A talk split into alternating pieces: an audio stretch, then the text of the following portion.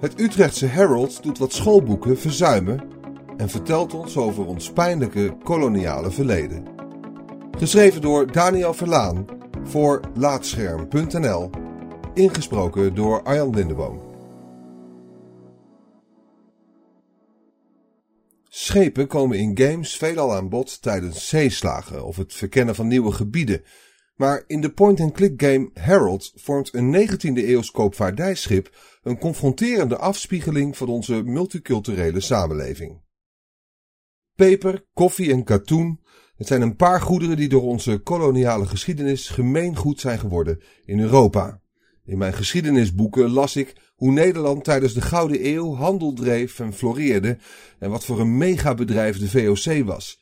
Ja, we handelden hier en daar in slaven, maar dat hoorde er nou eenmaal bij, al dus mijn leraar geschiedenis. In zijn woorden, het is ook allemaal heel lang geleden.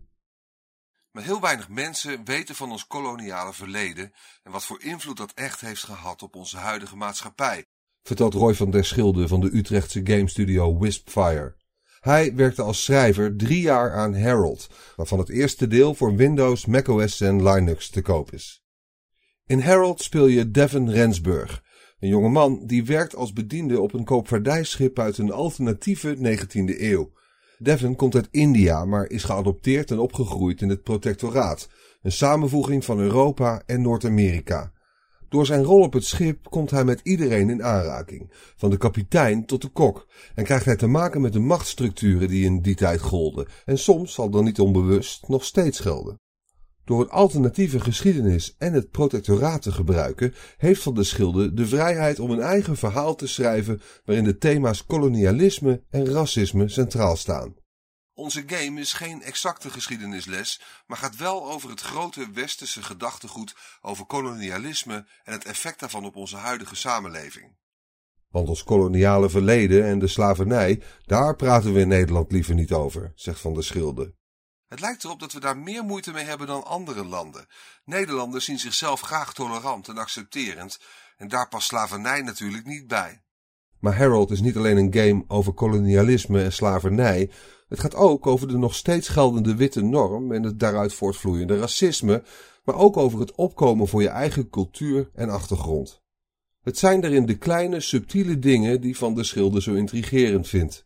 Neem bijvoorbeeld alledaags racisme, dat ook in de game aan bod komt. In Herald leest de kapitein in de krant over een opstand in India en zegt hij tegen een van zijn bemanningsleden: Jouw soort volk zorgt voor veel gedoe. De jongen met een Indiaas uiterlijk is opgegroeid in het protectoraat, maar omdat zijn huidskleur afwijkt van de witte norm, wordt hij gezien als een buitenstaander. Van de Schilde is een theatermaker die games is gaan ontwikkelen. Hij wil met Wispfire bijzondere verhalen vertellen die bij andere, grotere gamestudio's niet aan bod komen. Ook zet hij in op de theatrale kant van games, waarin niet alleen de gameplay, maar vooral het verhaal centraal staat. Er mogen meer games met een duidelijke boodschap worden gemaakt.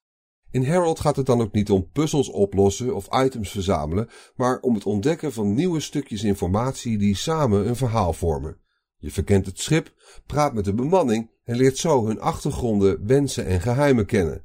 En wat blijkt? Niet alles is zo zwart-wit als het ogenschijnlijk lijkt.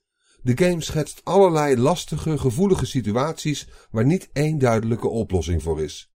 Neem bijvoorbeeld een van de nieuwe hulpkoks aan boord van het schip. Hij komt uit Brazilië en heeft een groot geheim.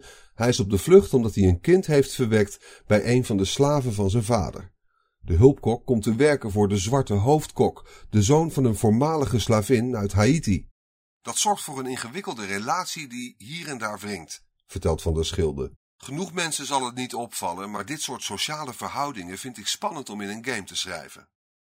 Toen Van der Schilde zijn game in de Verenigde Staten presenteerde, kreeg hij flink wat kritische vragen. Hoe denkt hij als witte Nederlandse jongen dit verhaal te kunnen vertellen? Een logische opmerking, vindt hij. Tegelijkertijd wil ik als maker verhalen maken over anderen omdat ik er iets van leer. Ik ben zelf een witte homoseksuele jongen. Als ik alleen maar over deze groep games zou maken, zou ik nooit uit mijn comfortzone komen of een perspectief bieden op andere onderwerpen. Sowieso heeft hij tijdens de ontwikkeling van de game hulp ingeschakeld van onderzoekers van Postcolonial Studies, waaronder Mitchell Essayas van de Black Archives. De vraag die daarbij centraal stond, behandelt Harold de problemen op een respectvolle manier? Feedback kreeg van de schilder genoeg, waaronder de suggestie dat de hoofdpersoon Devon vaker grenzen mocht opzoeken en tegen zijn onderdrukkers in opstand mocht komen. Die kritiek zie je in de uiteindelijke versie van Harold terug. Harold is onder meer tot stand gekomen met 17.600 euro via een succesvolle Kickstarter-campagne en een subsidie van 23.000 euro van de Stichting Democratie en Media. De subsidie was belangrijk. Met dat bedrag konden de 13 veelal Britse stemacteurs worden betaald. De stemacteur die Devon en vele andere personages inspreekt, heeft Wispfire zelfs over laten vliegen om alle zinnen in te laten spreken. Daar kwam geen vijfsterrenhotel aan te pas. De stemacteur sliep op een logeerbedje bij Bart Delissen, Wispfire's componist, en sprak een week lang zijn teksten in. Delissen maakte de acteur zelfs een keer midden in de nacht wakker, zodat Devon voor een gamescène een schorre, bedompte stem zou hebben. De stemacteurs vormden met afstand de grootste kostenpost van Harold. We moeten het echt hebben van subsidies, zegt Van der Schilde. Harold is een aparte game waardoor het lastiger is om geld te vinden. Je moet het niet hebben van de gangbare kanalen, dus we zoeken onze financiering in potjes voor kunst en cultuur. Bart Heltjes, creative director bij Wispfire, werkte tijdens de ontwikkeling van Harold parttime als docent en art director Aida de Ridder deed er nog wat freelance klussen naast. Ook Van de Schilde heeft veel op moeten geven om aan zijn game te werken. Hij trof zelfs een regeling met de gemeente Utrecht voor een aanvulling op zijn schaarse inkomen. De innovatie van Harold zit in het verhaal, maar veel uitgevers durven daar niet in te investeren.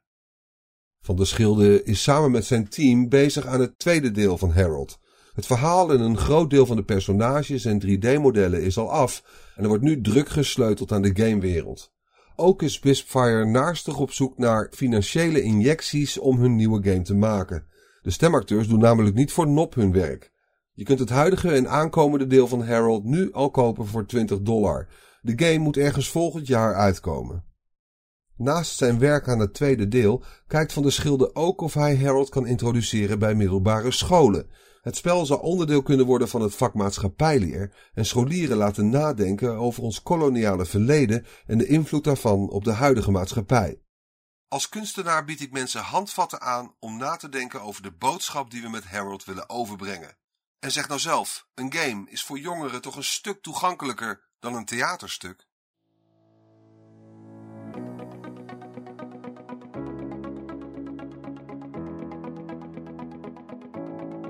Dankjewel voor het luisteren naar deze aflevering van Laatscherm voorgelezen.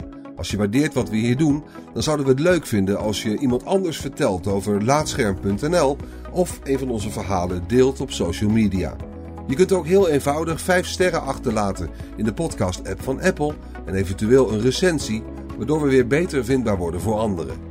Luister ook naar onze andere podcast Praatscherm en ga voor meer verhalen, geschreven of gesproken, naar laatscherm.nl.